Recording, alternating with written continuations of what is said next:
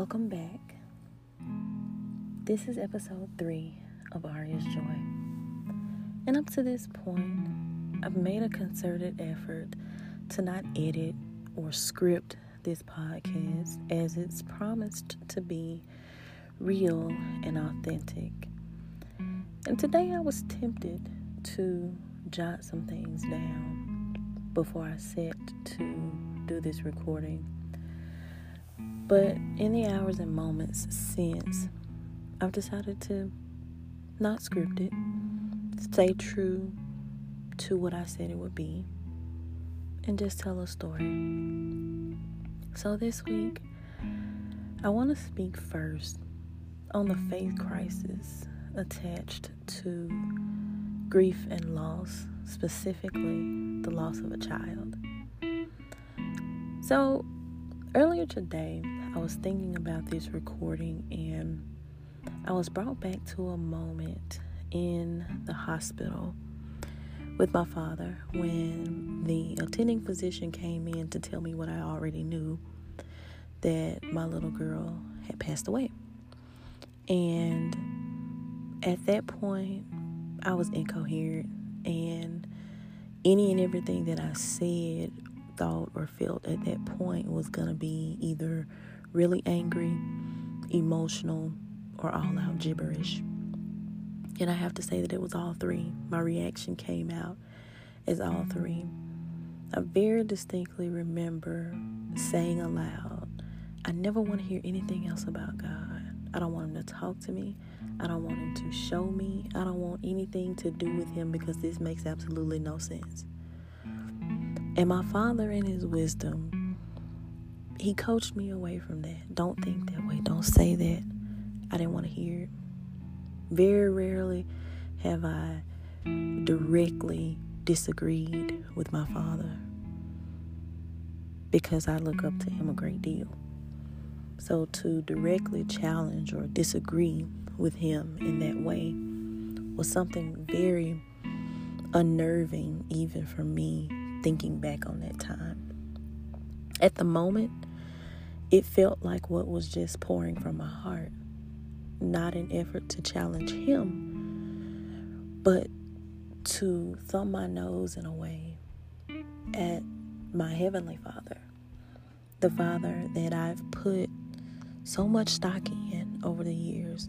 Even when my earthly father has disappointed me, I had come to a point where reliance on my Heavenly Father was my first response to trouble rather than my second, third, or last.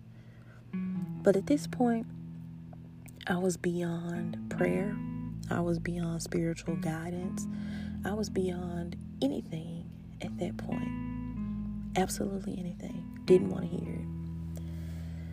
I think back to the ride from my home to the hospital where even during this time I knew that my daughter was deceased.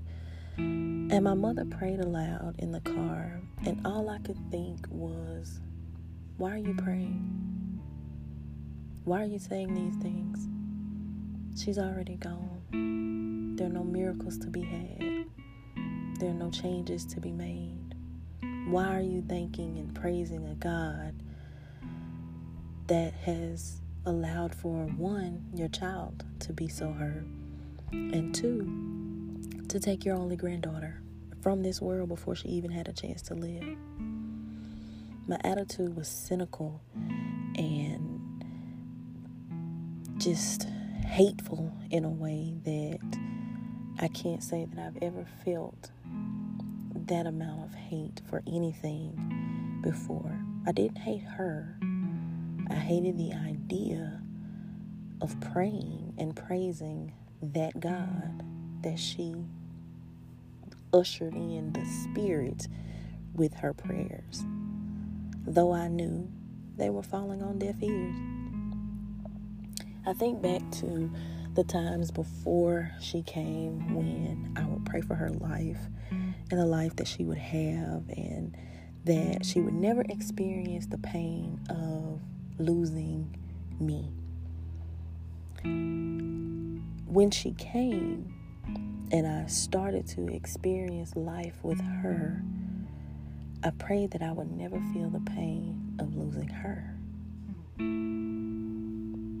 It seems like he heard one prayer and ignored another. It serves no one to try to understand the ways and the whims of God, but a consequence of the human condition is still an effort to explain the unexplainable, to understand things that are not meant to be understood. It's in our nature. As much as it harms us, it is truly in our nature to be inquisitive, to make sense of the unsensible. If we can make sense of something, then we can acclimate those ideas to logic and reason, and our little hearts, for some reason, are consoled by the injection of logic and reason and understanding. Like if there was a reason that we could know that she was taken away, then that would somehow make it easier to deal with. Not true. At least not for me. For some, it was, hey, she had COVID, she passed away in a way, that's okay. But as her mother, the person that carried her for 37 whole weeks, 36 hours of labor, and then a C section, that wasn't enough. It didn't nullify any of the time that we spent bonding in and out of the womb. It didn't heal my heart the logic of understanding that this is a disease that no one knew anything about. And everyone was getting it, and people were dying. My child, in my mind, was not another statistic. She was not intended to be another casualty of COVID 19. And yet she was. And yet that fact has done nothing to calm my spirit. So, in the months that passed, it seemed like there was one bad thing after another. The loss of my relationship with her father, I thought, would break my entire spirit. Because it wasn't just losing her, it was losing my little family. It was losing the idea of a future, of more children, of a happiness that I had not previously experienced. This child's father made me do things that I would not have otherwise done. I was known historically for marathon sleep sessions 10, 12, 14 hours of sleep. Needless to say, that was a symptom of my depression showing itself. That doesn't mean I didn't sleep and sleep well and sleep long, though it was unhealthy. So when I met him, there wasn't the option of, hey, you're going to marathon sleep from Friday to Sunday. It's all good. No, no, that wasn't the case. There were movies and dinners and skating rinks and trampoline parks and broken toes and kayaking with alligators and all types of things that I wouldn't have tried on my own getting me out of the house, getting me to let go of my sleep habits was a major win for him and for me. Because no one else prior to that time had been able to motivate me enough after working all week, hearing other people's issues all week, solving other people's problems all week. On the weekend, I just wanted to be silent, sleeping, barely conscious. But that wasn't sufficient for him. Not only because he wanted to be around me, but he had a child. He has a son. And it would be unfair for him to want to spend time with me sleeping and have to spend time with his son as well. It's not his fault that I like to marathon sleep. So if I want to be around, I better get in where I fit in. And it was helpful and healthy. I thrived in ways that I didn't think possible up until that point. So, in the days and weeks that followed, losing him, losing my family, December the 3rd, maybe four or five days before my birthday, I can't remember what day exactly it was, I was in an accident on the interstate. It was a three car pileup caused by a law enforcement officer, of all things. And by that time, I was just so disgusted and so fed up with life. I didn't care about the car. No, I take that back. I loved my car. I did.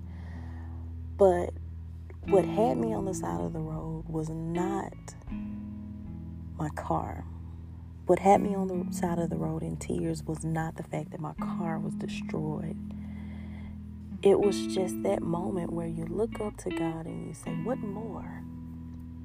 What more do you want? What more can I give?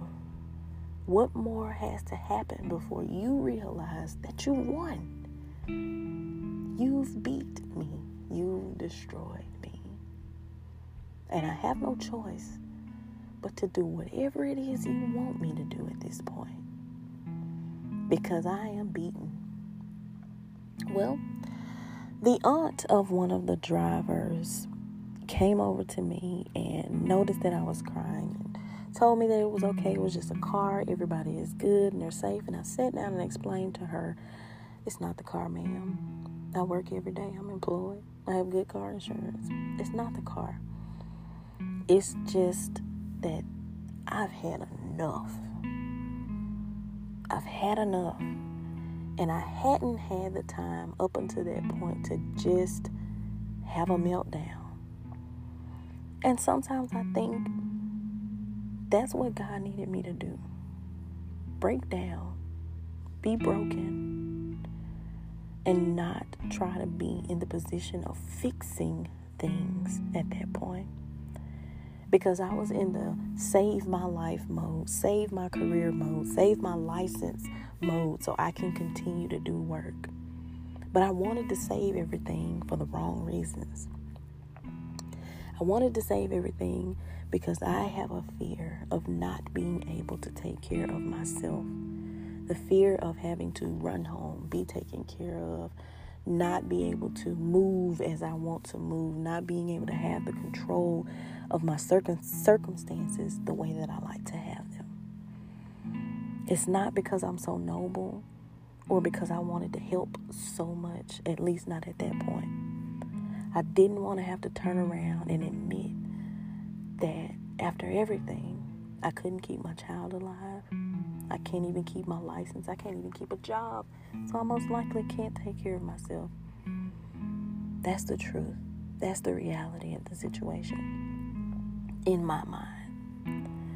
So for me to just hang it all up on the side of the road and decide to be broken right there and just be okay with being broken was the beginning of turning the page, honestly. It's not like things just changed in that moment, but they altered. I started seeing things differently. I moved back out of my parents' home. I reestablished my independence. I went back to work. I did everything that I was doing, even on the days when I didn't feel it. Even after everything was settled with court and my license and my practice, I still went about doing everything. And then there was this day when I just stopped and realized everything's okay. I'm not fighting for my life anymore on any level. So now I get to figure out how to live. How do I live not being a mom anymore? How do I live not being in any relationship anymore? How do I live within the four walls that I've created as my safe haven? How do I make these things work for me? How do I break out of a prison of my own creation? Those realities have brought me back to the questions of faith. Here and there, there will be moments when I find myself thinking, I'm moving back in the right direction. And I want to believe.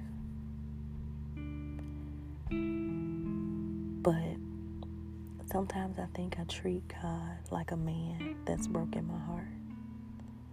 Once you've broken my heart, I will shut down and be quiet and still. I won't speak, I won't move, I won't protest. If you've broken my heart to that level, the cold shoulder is the only side of me that you'll get. And that's really just a really bad defense mechanism. But we can't treat God like that because He doesn't treat us like that. And He's not a man, not a human. That doesn't stop us humans from projecting human ideas and realities onto Him. That doesn't make them any less of a true experience. They say that God sent Jesus because, in a very late explanation, if He was to intercede for us, then He needed to have every consequence of the human experience, every single one. Love, joy, grief, pain, hate, even he needed to have those experiences in order to run back to the Father and say, hey, this creation that you've made is suffering every single day. Every single day, every decision, even in times of happiness and joy. The suffering comes with trying to maintain that, figuring out how to hold on to what you've acquired without turning evil and hateful in the process. So Jesus comes and he experiences love and joy and friendship and family and love. He even experiences grief with the death of his friend Lazarus. And theologians suffer with this particular death because we know the end of the story. But I think it's less about the end of the story and more about his experience as a human being. Someone you know, a best friend, if you will, has just died. Period. In that moment, you don't know that you're God and you're going to bring him back to life and everything is great. You know that you can but you don't know that that's what's going to happen here. You don't have the luxury of knowing the story from the beginning. God does, but you don't. So he's standing there outside the tomb of Lazarus and he speaks to him, Come out. And the people around him are looking at he's like him like he's a stark raving lunatic. Why are you speaking to a dead man? Poor Martha, she's pissed with Jesus because she's like, dude, you should have been here. If you had, he wouldn't have died. Yeah, he would have, Martha. Sorry. He would have. Because it's less about the death and more about the point. Jesus needed an opportunity to feel real human grief, if only for a moment feel real grief. And unless you've had that that stab in your chest and in your stomach and your back at the same time, you can't relate to it. And he needed to relate to every human emotion. I've struggled with the idea that people have often said to me, well, God let his son die. Really? For a whole three days. And he knew that Jesus was coming back. That's not a comfort. It's not. If I knew that if I let Aria close her eyes for three days, she would come back, I would be swinging from the rafters with joy. That's not how it works. That is not the human experience. Once you die, you're gone. What happens beyond that, I don't know. I just don't. Can't tell you. But I do know that it's not a three day experience unless you're not truly dead and you just kind of come up, you know, come back to life in a body bag, which has happened, but they weren't really dead. I can't speak to it. I can say that the resurrection and following ascension is the cornerstone of our faith, of the Christian faith. But I can't get with the example that Jesus let God, I'm sorry, let his son die. When people say that to me, they, they sound so self righteous and like that is a great example. Yeah. It's a great three day example. But unless you've laid your child in the ground, you'll never understand how seriously stupid that example really is. Don't misunderstand. I'm no atheist. I'm no agnostic. I'm 150% Christian. I'm trying to reconcile a relationship that's fallen apart along with my life. And I want it back. Just like many of the relationships in my life that have fallen apart. I want them back. But in order to get them back, I have to give them an honest look. Not just the beautiful prayers and praises that sound good. I have to look at what I really feel, what I really think. He doesn't necessarily have to care about those things because he's God. But I have to make it make sense in my human brain and in my human heart. I have to have some logic and reason to believe the unbelievable, to experience faith once more. We've come to the end of another session together. I hope that you'll stay tuned. So much more of this story to be told. See you soon. Bye.